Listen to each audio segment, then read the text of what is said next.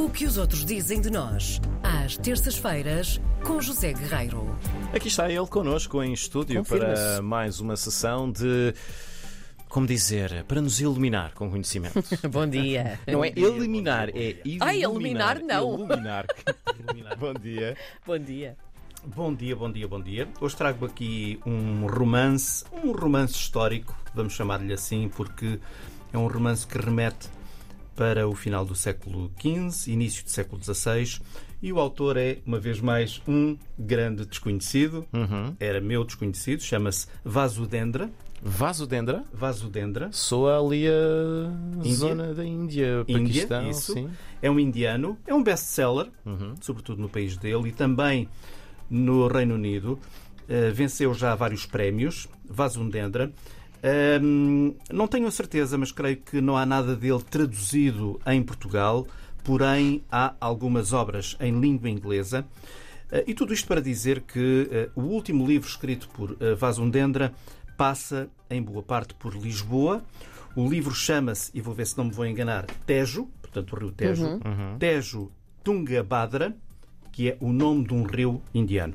E, portanto, conta a história de dois rios diferentes, evidentemente, eh, e em continentes diferentes, cujo as almas, de acordo com ele, estão unidas pela história.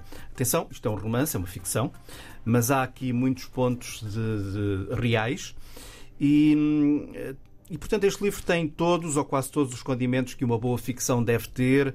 É uma história de amor, é uma história de ambição, é uma história de ganância, de traição, etc, etc. E, Podia portanto, ser uma novela. É quase uma novela. e, portanto, eh, muito resumidamente, eh, a história é mais ou menos esta. Nas margens do Tejo, nos séculos idos, em Lisboa vive Bela, Bela com dois L's, Sim. uma jovem refugiada judaica que, eh, com a família dela, enfrenta diariamente ameaças à vida e à dignidade dela e da família por parte de uma sociedade profundamente antissemita que, que a rodeia, não é? Eh, E do outro lado está Gabriel. Gabriel é o amante de Bela que navega nos mares eh, da Índia com a frota do grande general Afonso de Albuquerque e o Gabriel buscava melhor vida, um novo futuro, riquezas, etc, etc. E portanto, não vou dizer mais nada, a história parte daqui. E eu descobri este livro numa publicação indiana que se chama The Week, TheWeek.in. Ian, sim. Uh, em declarações à revista uh, Vasundendra, diz que passou pelo menos três anos a ler antologias espanholas e portuguesas. Ele diz que quis escrever um livro, um romance, sobre pessoas comuns daquele tempo, uh, porque a história, diz ele, significa a história do homem comum que não tem nada a ver com os reis e com as rainhas, evidentemente, e portanto. O tradutor britânico deste livro, do Tejo Tungabhadra, diz em declarações a essa mesma revista que é um livro muito ambicioso e, ao contrário da maioria dos livros do autor, a história e a linguagem estão entrelaçadas.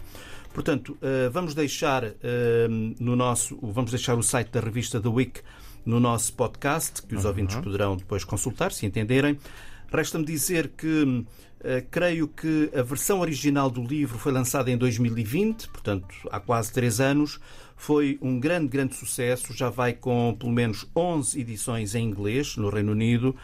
Eh, vamos aguardar se alguma editora portuguesa quer eh, pegar ou estará interessada em traduzir este livro, que me parece, à partida, interessante. Eu, eu fiquei curiosa, por acaso, eu gosto de romances deste Ainda tipo. bem, era essa a portanto, ideia. Sim, fiquei bastante curiosa, gostava de o Ora ler. está, é isso mesmo. Quem sabe para o... já, já abri aqui no, no computador site. eh, o site, já que estou a olhar para a fotografia do, do senhor, do autor, Vasundhendra. Muito bem. Lembra.